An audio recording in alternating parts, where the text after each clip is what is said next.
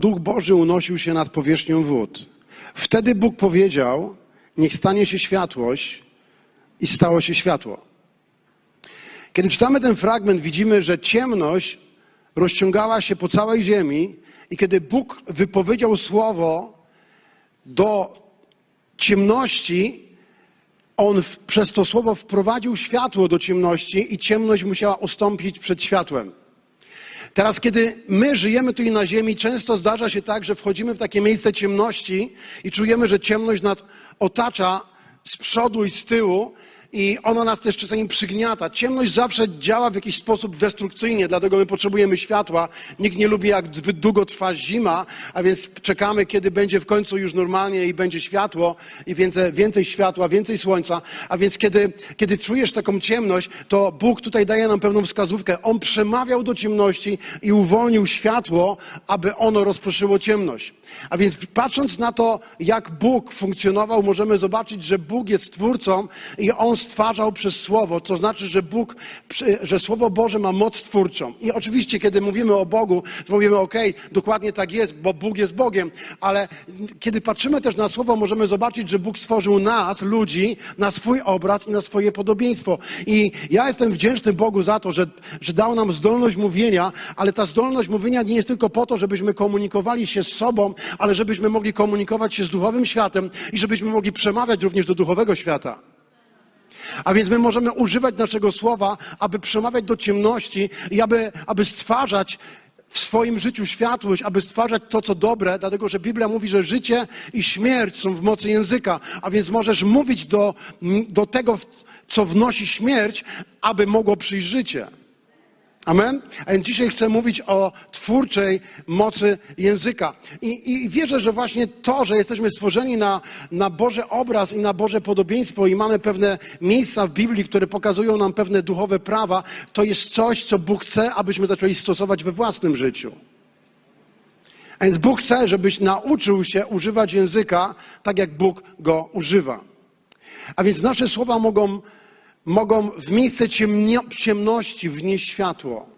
Nasze słowa mogą nieść życie lub śmierć. I nasze słowa mogą związywać i rozwiązywać. Mogą coś zatrzymać i mogą coś uwolnić, coś nowego wprowadzić. Dlatego, że Jezus powiedział, że mamy tą zdolność, ten autorytet i to dotyczy wierzących ludzi.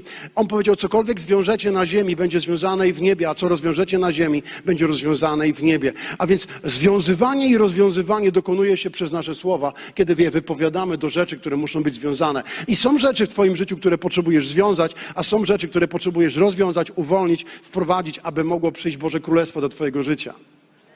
A więc potrzebujemy dzisiaj odkryć pewne duchowe prawdy i zasady, które, którymi kieruje się język i odkryć moc twórczą języka, a ja wierzę, że Bóg dał tą zdolność każdemu, kto jest stworzony na obraz i podobieństwo Boga. Ok?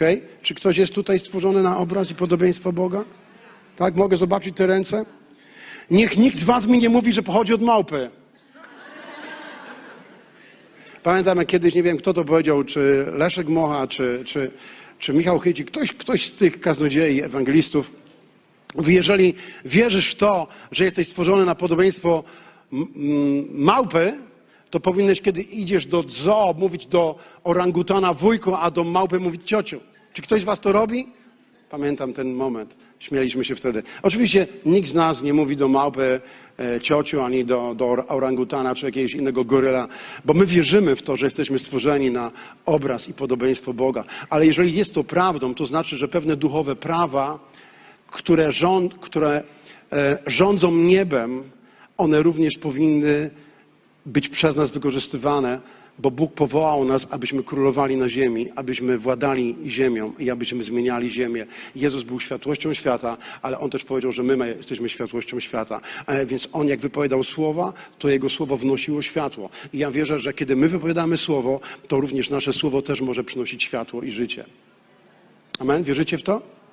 A więc odkryjemy dzisiaj kilka bardzo ważnych zasad duchowych. Izajasz, 55 rozdział, będziemy czytali e, dwa wersety z tego fragmentu i tutaj Bóg mówi, że tak jak deszcz i śnieg spada z nieba i już tam nie wraca, ale raczej zrasza ziemię i czyni ją urodzajną, tak iż porasta roślinnością i daje siewcy ziarno, a jedzącym chleb, Bóg mówi, tak jest z moim słowem. Powiedzcie ze mną, tak jest z moim słowem. Więc Bóg mówi tutaj, jak jest z Jego słowem. A teraz moje pytanie, jak jest z Twoim słowem? Bo z Jego słowem jest tak, jak tu jest napisane. Jak ze śniegiem i z deszczem, które gdy y, spada z nieba, ona coś czyni. Oni czyni ziemię urodzajną, ono czyni, przynosi życie i daje jedzącym chleb. I Bóg mówi, tak jest z moim słowem. Ale pytanie, jak jest z Twoim słowem? Co ono wnosi? Jaki rodzaj ziarna wysiewasz? W jaki sposób, jak on zmienia, jak Twoje słowo zmienia ziemię, w której żyjesz? Dalej Izajasz mówi, że słowo Pana nie wraca do niego puste. E, inne tłumaczenie mówi, nie wraca do mnie bezowocne, lecz wykonuje moją wolę. A inne z kolei tłumaczenie mówi, wykonuje to, czego pragnę i spełnia pomyślnie to, z czym je wysłałem. To znaczy, że kiedy Bóg wysyła słowo swoje, to słowo niesie jego pragnienia.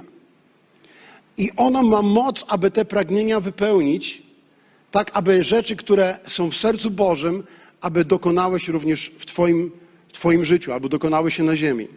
I kiedy ja czytałem ten fragment, zastanawiałem się, czy słowa, które wypowiadam, które ja wysyłam, są, są zgodne z tym, czego ja naprawdę pragnę dla siebie, dla swojego życia, dla swojego małżeństwa, dla swojej rodziny, dla swojego biznesu, dla swojego kościoła i dla mojego miasta. I to jest ważne pytanie. Chciałbym Cię zachęcić, żebyś zadał sobie pytanie, czy słowa, które wypowiadasz, które Ty wysyłasz, są zgodne z tym, czego pragniesz dla siebie? Czy to, co wysyłasz, są zgodne z tym, czego pragniesz dla swojego małżeństwa? Czy to jest zgodne z tym, czego pragniesz dla swoich dzieci? Czy to jest zgodne z tym, czego pragniesz dla naszego miasta? Wiecie, jak wielu ludzi narzeka na prezydentów miast, na prezydenta Matyjaszczyka, na e, w ogóle na, na rządy, jak wiele narzeka na swoje miasta, a Biblia mówi, że tak naprawdę powinniśmy błogosławić nasze miasta. Błogosławić tych ludzi. A więc możemy wypowiadać słowa, które utwierdzą to, co jest złe, a możemy wypowiadać słowa, które zmienią to, co jest złe na dobre. Więc jest potężna moc w języku i Kościół potrzebuje odkryć moc języka, potrzebuje odkryć tą twórczą moc, która jest w naszym słowach, dlatego, że tak jak Boże Słowa, one nie wracają próżne albo bezowocne, ale wykonują jakąś pracę, one wykonują coś, z czym Bóg je wysyła, tak również my wysyłamy z czymś słowa i wysyłamy je z życiem albo ze śmiercią, albo z, z Bożym ziarnem, albo z diabelskim ziarnem i one zawsze coś wykonują. One nie wracają próżne, one tak jak Boże Słowo i tak jak deszcz i śnieg zawsze, zawsze, zawsze wykonują jakąś pracę. Albo w Twoim życiu, albo w życiu ludzi, którzy są wokół Ciebie.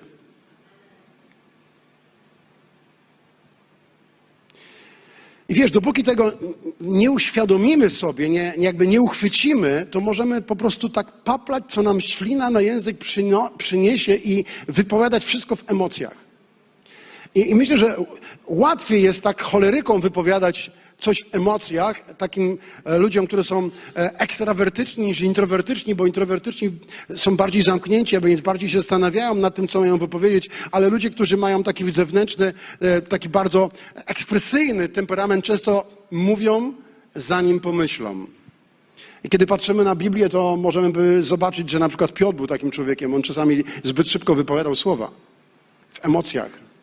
Ale kiedy Bóg zmienił zupełnie jego życie, to z niego wychodziło to, co było w nim, bo Biblia mówi, że z obfitości serca mówią nasze usta. A więc kiedy Bóg dokonuje przemiany w naszym życiu, to nawet jak jesteś cholerykiem, będziesz dobrze mówił. A więc potrzebujemy pozwolić, żeby, żeby Bóg wypełnił nasze serca w taki sposób, abyśmy mogli z tego skarbca, który jest w nas, brać właściwe rzeczy. Jeżeli w Twoim skarbcu, czyli e, w środku, w Twoim, w twoim sercu nie ma Bożego ziarna, będzie Ci czasami trudno powiedzieć coś, coś właściwego w niewłaściwym momencie. Bo, bo, będą momenty niewłaściwe w naszym życiu, ale jeżeli nie jesteś wypełniony słowem, będzie Ci trudno powiedzieć coś właściwego. Więc potrzebujemy być pełni słowa. Potrzebujemy być pełni słowa, potrzebujemy się napełniać słowem. I chciałbym dać kilka takich lekcji.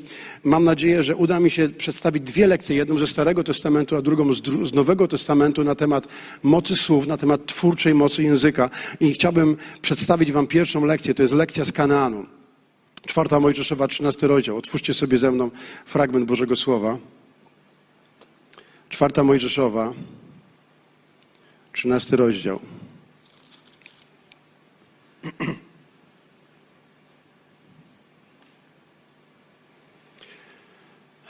Jest to znany fragment wszystkim nam, którzy czytają Biblię. E, można powiedzieć prawdopodobnie jeden z najbardziej znanych fragmentów obok e, walki Dawida z Goliatem. To jest ten moment, kiedy dwunastu wywiadowców wraca z ziemi obiecanej po tym, jak ją oglądali, przychodzą i składają sprawozdanie Mojżeszowi i całemu narodowi o tym, co widzieli. Ale musimy zobaczyć, co miało miejsce wcześniej, zanim oni udali się do Kanaanu i, i, i sprawdzali tą ziemię, zwiedzali tą ziemię e, przez 40 dni. Czytamy tutaj w 13 rozdział, werset drugi. E, Bóg mówi do Mojżesza, wyślij mężów, aby poszli na zwiady do ziemi kananejskiej, którą daje synom izraelskim, a inne tłumaczenie, nie wiem, chyba to jest tysiąclatka, mówi, którą zamierzam dać synom izraelskim. I dalej Bóg mówi, wyprawcie po jednym mężu z każdego plemienia ich ojców, wszystkim, którzy są wśród nich wodzami i zobaczcie, jaka jest ta ziemia. I oto Bóg zadaje takie pytania, które, na które oni mają znaleźć odpowiedź. Pierwsze pytanie, czy lud, który ją zamieszkuje, jest silny czy słaby? Czy jest nieliczny czy liczny? Czy ziemia, którą on zamieszkuje, jest bogaty, bogata czy uboga? Czy miasta, w których mieszka, to obozowiska czy warownie? Czy ziemia uprawna jest żyzna czy jałowa? Czy rosną na niej drzewa czy nie? Bądźcie przy tym odważni, przynieście też coś z płodów ziemi, a był to czas dojrzewania winogron. Więc kiedy czytamy ten fragment, zastanawiamy się, w jakim celu Bóg wysłał tych zwiadowców, w jakim celu mieli znaleźć odpowiedź na te pytania, czy Bóg może nie znał odpowiedzi na te wszystkie pytania? Popatrzcie, Bóg mówi, niech oni dowiedzą się, sprawdzą, czy ten lud jest liczny, czy nieliczny, czy ziemia jest bogata, czy... Czy Bóg nie wiedział, jaki jest Kanaan, który dla nich przygotował? Wiedział, czy nie wiedział? Wiesz, jestem przekonany, że zawsze Bóg ma najlepszą ziemię, i najlepsze dzieci, rzeczy dla swoich dzieci. A On jest dobrym Bogiem i ma wszystko.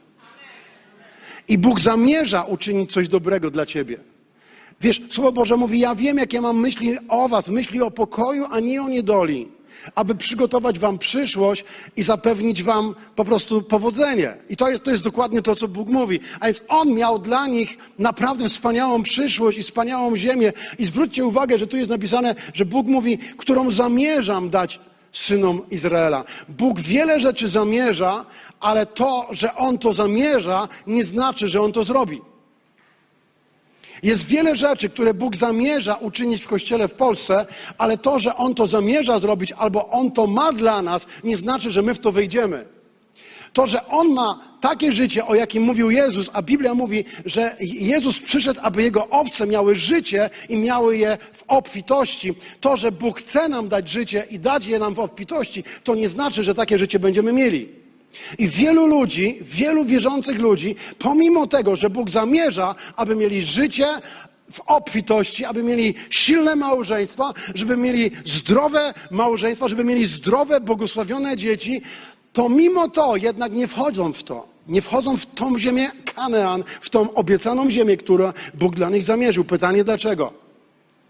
Bo słowa nas prowadzą, słowa, które wypowiadamy, one nas wprowadzają do miejsca, w których, do których albo chcemy, albo nie chcemy być. Można powiedzieć, że nie to, co, co pragniesz, ale to, co mówisz, decyduje o Twojej przyszłości.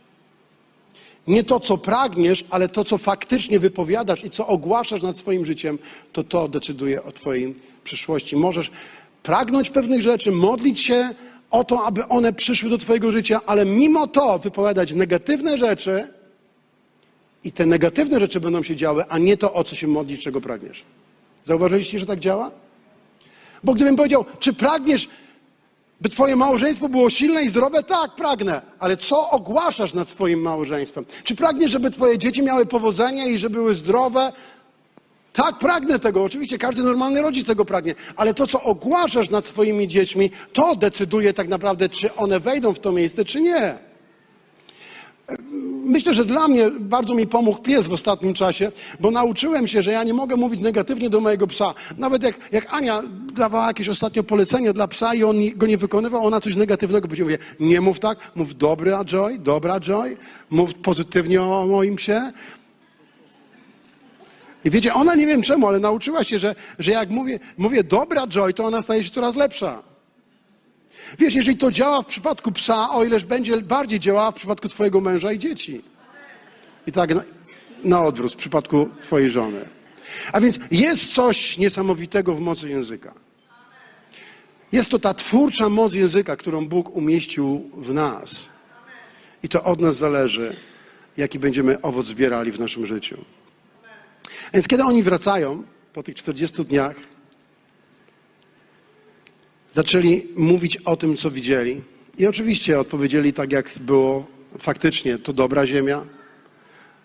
Bóg ma dla nas wspaniałą ziemię, przynieśli wspaniałe winogrona, ale pojawiło się właśnie to słowo ale. Ale lud jest liczny, ale grody są, mają ogromne warownie, ale są tam anakici olbrzymi. I, I to, co oni widzieli, wpłynęło na to, co oni wypowiadali swoimi ustami. I widzisz, często wpadamy w taką pułapkę, że mówimy w oparciu o to, co widzimy i co czujemy, a nie w oparciu o to, co jest Bożą wolą dla nas i w co powinniśmy wierzyć. Bo jeżeli Bóg objawił swoją wolę, to po to, abym w nią wierzył. A więc kiedy zaczynam wierzyć w Bożą wolę dla mnie i ja tą wolę ogłaszam przez moje słowa, to Jezus jako arcykapłan mojego wyznania staje za moim wyznaniem wiary, jeśli ja wierzę w to, co ja wypowiadam. Bo powiedziałem, to nie chodzi o pozytywne myślenie i o pozytywne mówienie, ale chodzi o pewną wiarę, która jest zgodna z tym, co Bóg mówi. I wtedy On staje za moim wyznaniem, aby te słowa, które wypowiadam, które wypływają z wiary, aby uczynić je życiem w moim życiu. Więc kiedy Bóg zadał te pytania odnośnie tych wszystkich rzeczy, które czytałem, to tak naprawdę Bóg znał odpowiedź, ale On chciał, aby Izra Izrael poznał Jego dobroć i Jego łaskę, żeby zobaczył, jaką wspaniałą ziemię Bóg ma dla nich, ale Bóg chciał też sprawdzić ich wiarę, czy oni będą wierzyli Bogu, że to, co On ma dla nich, to, co zamierza dla nich, że to On im da. I to było to dokładnie, do czego Bóg ich poprowadził. I czytamy, kiedy tych dziesięciu wywiadowców zaczęło narzekać, 30 werset mówi, na ten wieś lud oburzył się na Mojżesza, także Kaleb zaczął uciszać niezadowolonych mówiąc, najedziemy na tą ziemię, odważnie przekonywał i zdobędziemy ją, na pewno zdołamy ją zdobyć. Jednak zwiadowcy, którzy jak Kaleb brali udział w wyprawie, twierdzili, nie poradzimy sobie z tym ludem, jest on od nas silniejszy.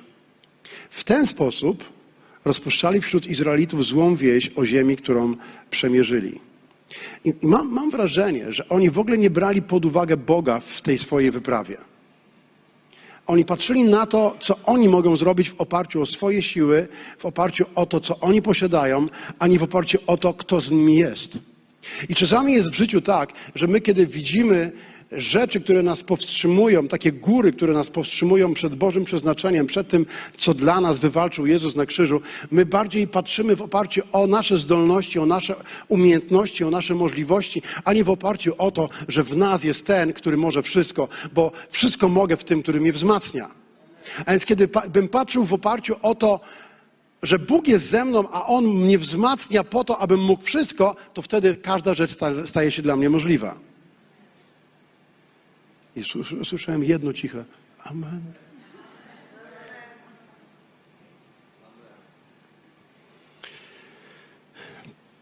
Myślę, że słowa, które oni wypowiadali, wypowiadali, one odzwierciedlały ich tożsamość i ich wizerunek samych siebie.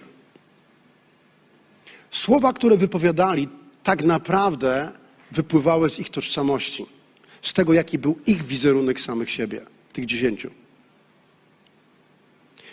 I zapisałem sobie taką myśl, że nie mogę zmienić swoich słów, nie zmieniając swojego wizerunku. Ja muszę zmienić pierw swój wizerunek samego siebie, abym ja mógł zmienić również swoje słowa. Ja muszę pierw zmienić własną tożsamość, abym mógł zmienić słowa, które wychodzą ze mnie. Dlatego, że oni tak naprawdę patrzyli z tej perspektywy ludzi, którzy wychowali się w niewoli i oni mieli mentalność niewolników, z którą tak naprawdę wyszli z Egiptu. A więc patrzyli na siebie jak na szarańcze. I Biblia mówi tam wcześniej, jest napisane, że e, w oczach tych anakitów byliśmy jak szarańcza. Tak naprawdę oni nie byli, nie wyglądali jak szarańcza w oczach anakitów, tych olbrzymów w Kaneanie.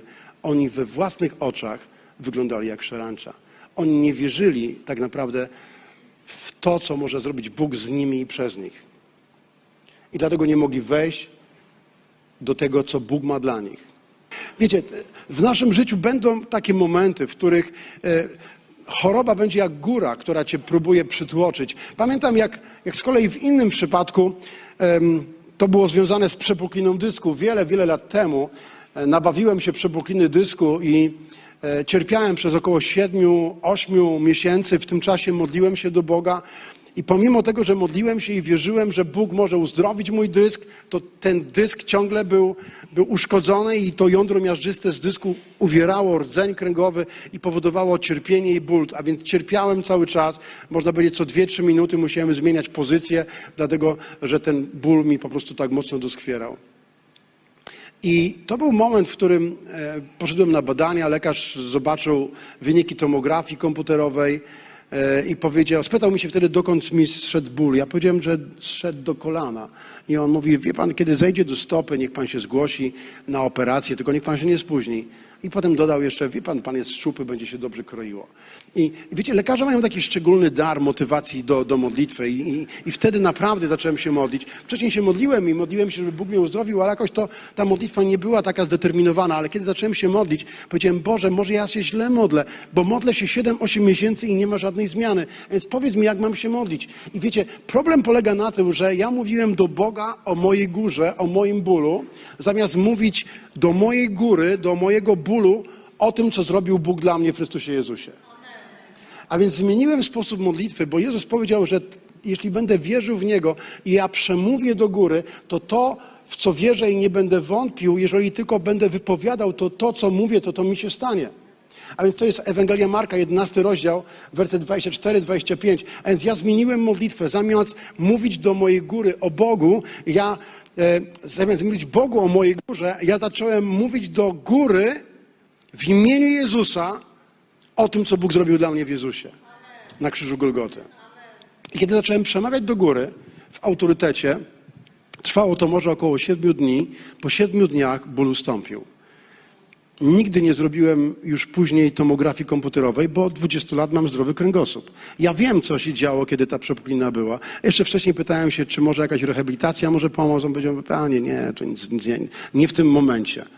Ale ja wiem, że słowo ono miało moc naprawić mój dysk. Słowo wypowiadane w imieniu Jezusa do góry miało moc naprawić mój dysk.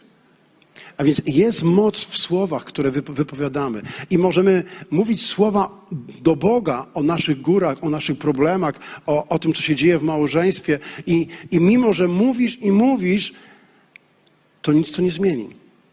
Ale zaczynasz dobre słowo wypowiadać. Mówisz życie do tych miejsc gór, do miejsc ciemności i wtedy przychodzi tam światłość. I ja myślę, że Bóg chce nas nauczyć tego. Kiedy zaczniemy to praktykować, będziemy zachęceni, aby robić te rzeczy w swoim życiu i będziemy mogli pomóc sobie i innym. Wrócę na moment do tego czternastego e, rozdziału e, z Księgi Liczb. Bóg mówi, jak długo jeszcze to niegodziwe zgromadzenie będzie szemrać przeciwko mnie, Słyszałem narzekających synów Izraela, wiem jak szemrają przeciwko mnie. Powiedz im więc, jako żyje, mówi Pan, uczynię wam tak, jak mówiliście wobec mnie. Inne tłumaczenie mówi, spełnię wam to, o czym mówiliście w mojej obecności. I to bardzo do mnie mocno przemówiło, przemówił ten, ten właśnie część tego wersetu. Oni tak naprawdę, oni mówili coś do Mojżesza, oni mówili coś do, do ludzi, ale Bóg mówi, że to mówiliście wobec mnie, albo taki hebrajski idiom do, mo, do moich uszu. A więc to, co mówisz do czyichś uszu, tak naprawdę mówisz do Bożych uszu. Każde słowa, które wypowiadamy o kimś, o sytuacji, w jakiej jesteś, o tym, co przeżywasz, tak naprawdę mówisz do Bożych uszu. Mówisz to wobec Boga. Ty wypowiadasz słowa wobec Boga. I teraz na co Bóg patrzy? Bóg patrzy na słowa i on wie, że te słowa wypływają z Twojego ducha. Z tego, co jest w Twoim duchu. Dlatego, że, że jest napisane, że Kaleb był człowiekiem, który miał innego ducha. Jego duch był duchem wiary, a więc on wypowiadał słowa wiary. I w Nowym Testamencie jest napisane: Uwierzyłem, czy to powiedziałem. Jako, że Kaleb wierzył Bogu, to, że Bóg ma moc, to co zamierzał, ma moc to również wykonać, on nie pozwolił sobie, żeby negować albo anulować Boże plany przez to, co on mówi. A więc jakie, są Boże, jakie były Boże pragnienia dla Izraela? Boże pragnienia była ziemia obiecana. Jakie były diabelskie pragnienia dla nich? Aby oni zostali i pomarli na pustyni. Więc kiedy oni zaczęli wypowiadać słowa, które, które diabeł zasiał w nich jako niewiarę z powodu tego, co widzieli, o czym myśleli, z powodu tego, jaka była ich tożsamość, w, te, w jakiś sposób patrzyli na siebie, więc kiedy zaczęli wypowiadać te słowa, to te rzeczy Bóg słyszał i mówi: Uczynię wam dokładnie tak, jak mówiliście wobec mnie. Więc to są zasady, którymi dzisiaj dzieliłem się z Wami, i na końcu chcę podać takie podsumowanie i trzy myśli, trzy, trzy, bardzo, ważne, trzy bardzo ważne myśli, które wypływają z tej lekcji z Kaneanu. Inaczej mówiąc, jak wejść do swego Kaneanu, do swojej ziemi obiecanej? Po pierwsze, zamilknij.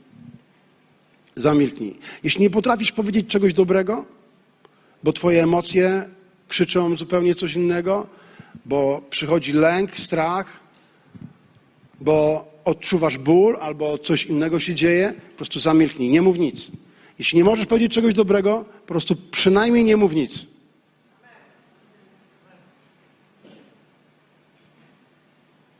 Kiedy Bóg objawił Zachariaszowi, że będą mieli dziecko z Elżbietą, a oni myślę, że dochodzili do setki, do tego jeszcze Elżbieta była bezpłodna, więc kiedy Bóg pokazał Zachariaszowi w świątyni, on miał czas wkładania ofiary kadzidlanej, to wtedy wypowiedział słowa niewiary, które poddały wątpliwość to, co Bóg zamierzył dla niego i dla Elżbiety. Bo Bóg mu wyraźnie powiedział o tym, że urodzą Jana Chrzciciela. Że Bóg daje im syna, daje im dziecko.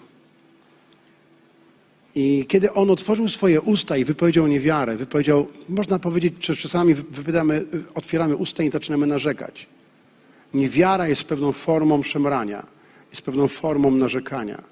Mówienie negatywne jest zawsze jakąś formą narzekania, szemrania. Wtedy Bóg po prostu mu pomógł i uczynił go niemową. Do momentu, aż się urodziło dziecko. I to jest bardzo fajna lekcja, która płynie z Bożego Słowa. Możesz poronić Boże plany i Boże zamierzenia i Boże pragnienia dla Ciebie, dla Twojego życia, dla Twojego biznesu, dla Twojego zdrowia, dla Twojej rodziny, przez słowa, które wypowiadasz. Możesz to poronić. I dlatego lepiej jest zamilknąć. A więc Bóg pomógł Zachariaszowi i uczynił go niemową. I dopiero kiedy już się urodził Jan Chrzciciel, to podano mu jakąś tabliczkę i on tam napisał imię Jan. Bo Bóg powiedział mu, że daje mu Jana, daje mu syna, który ma na imię Jan. A więc pierwsza rzecz, zamilknij. Czy łatwo jest zamilknąć, kiedy emocje są wzburzone, kiedy, kiedy przychodzą myśli, kiedy pojawia się lęk? Czasami może pojawić się ból. Nie wiadomo, co najbardziej wpływa na nas, co powoduje, że wypowiadamy słowa, czy ból, czy lęk, czy myśli. Jakkolwiek, to wszystko ma wpływ na nasze emocje. Ale Bóg może dać Ci zdolność, abyś zamilknął wtedy, by nie powiedzieć nic niewłaściwego. Po drugie, zacznij wyznawać Boże myśli. Więc kiedy już zamilkniesz, kiedy pozwolisz, żeby obrazy, uczucia, lęki, różne impulsy przestały do ciebie przemawiać, wtedy zdecyduj, aby wyznawać Boże myśli. Zacznij mówić to, co Bóg myśli. I teraz, żeby wyznawać Boże myśli, to trzeba je znać. I to jest bardzo ważne zadanie, bo, bo to, my chcielibyśmy, żeby, żeby to przyszło tak szybko do naszego życia, jak pstryknięcie. Albo żeby ktoś się o Ciebie pomodlił i nagle twórcza moc języka uwolni po prostu miliony do Twojego życia. To nie dzieje się tak. To musi być związane z tym, że musisz być pełny słowa. Musisz napełniać się Bożymi myślami. Musisz wiedzieć, co Bóg myśli o Twoim zdrowiu, co Bóg myśli o Twoich dzieciach, co Bóg myśli o Twoich finansach, co Bóg myśli o Twoim biznesie, co Bóg myśli o Twoim małżeństwie. A więc zacznij wypowiadać Boże obietnice, Boże myśli do, two, do tej sytuacji, w której się znajdujesz. Wyznawaj tak naprawdę to, co pragniesz, a nie to, co widzisz. To jest ważne. Musisz wyznawać to, co pragniesz, a nie to, co widzisz. I w końcu po trzecie, kiedy już zaczynasz wyznawać Boże myśli, kiedy wiesz, co Bóg mówi, to potrzebujesz wierzyć, że tak jak z deszczem i ze śniegiem, które wraca z nieba, nie wraca puste, i tak jest też z Bożym Słowem, które nie wraca puste, to kiedy wyznajesz Boże obietnice, to Słowo wykona pracę. I wtedy stój i oczekuj, aż Słowo wyda plon. Więc zasada trzecia, stój i oczekuj, aż Słowo wyda plon. Dlatego, że Bóg mówi, że wszystko się dobrze ułoży, jeśli zaufasz Panu i kiedy będziesz oczekiwał na Pana. Wiesz, Słowo Boże mówi też 64 rozdział Izajasza, że Bóg działa dla tych, którzy Go oczekują. A więc kiedy już zaufałeś Panu, kiedy wypowiadasz Słowo Boże, to teraz stój i oczekuj, że Bóg zrobi dokładnie to, co obiecał. Bo tak jak ze śniegiem i z deszczem, tak jest z Bożym Słowem. A więc jeżeli Bóg swoje słowo używa zgodnie z tym, czego On pragnie i ono wykonuje Jego pragnienia, to kiedy my będziemy mówili w oparciu o to, czego pragniemy i w co wierzymy, jeżeli to jest zgodne z Bożymi myślami dla nas, to nie to, co widzisz, nie to, co czujesz, ale w to, co wierzysz i co wyznajesz, oczywiście mówię o wyznawaniu tego, co Bóg myśli o nas, to te rzeczy będą się działy. W ten sposób twórcza moc języka jest uwalniana i ona zaczyna zmieniać wszystko. Amen? A więc spróbujmy to praktykować, będziemy widzieli niesamowite zmiany w swoim życiu. Powstańmy teraz i będziemy się o to modlili.